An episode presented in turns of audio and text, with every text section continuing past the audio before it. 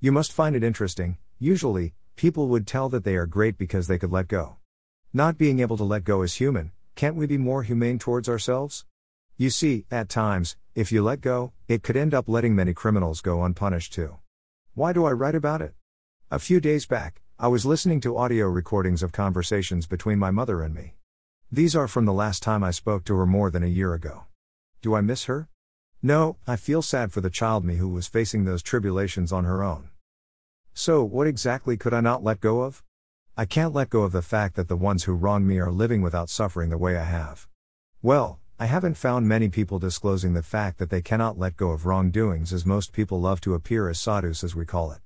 They want to create an image of being bigger than everything in the world, all the people that surround them, and the list goes on. Every time it reappears in your mind, you become silent, feel numb, as if lost in time, no sense of where you are or what you were doing. I feel it almost every day, even thinking about it makes it harder to keep going, Writing it down? Oh, I will try my best, I really will.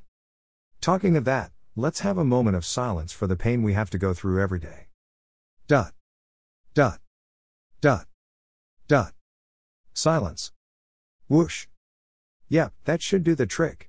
If you were slowly losing grip on reality, that should do a fair job in holding you back. Don't be surprised if I guessed it right. I am doing it constantly to try and write this for you. So, I hope you won't mind if I try to make this simpler so that I can deliver something fruitful to you. What can I not let go? All of it. Starts with, why me? Always starts with that. Next come the memories, oh. The memories. Make them stop, will ya? Feels like someone just turned up to the volume of the sound system in my head and I can't even hear myself screaming for help, asking to let me out. To let go of me. When you can't hear your plea, others can't either. Confined in your head, in your memories and pain. External medicines seem to be ineffective, you want someone to knock you out. You would do anything and give anything just to stop those voices in your head. Why did I have to suffer? Why did they do it to me? What have I done to earn this? Please help me. You become a silent existence. You want to say so much, but the pain does not let you. You want to run, but it cripples you. You want to fly, but it ties you down. Others who flew past you ignored you, saying, You must be practicing your wings. The ones who ran ahead said that you must have given up fearing you would lose. Some lucky ones do have people to support them through tough times, and I am glad they do. But for the rest of us, when we cannot let go, we forget ourselves and suffer.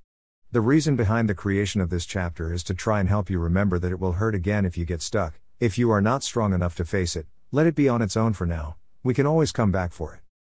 If you survive today, you will have a chance to see tomorrow. But if today becomes your last, there will be no coming back. Take care, good luck.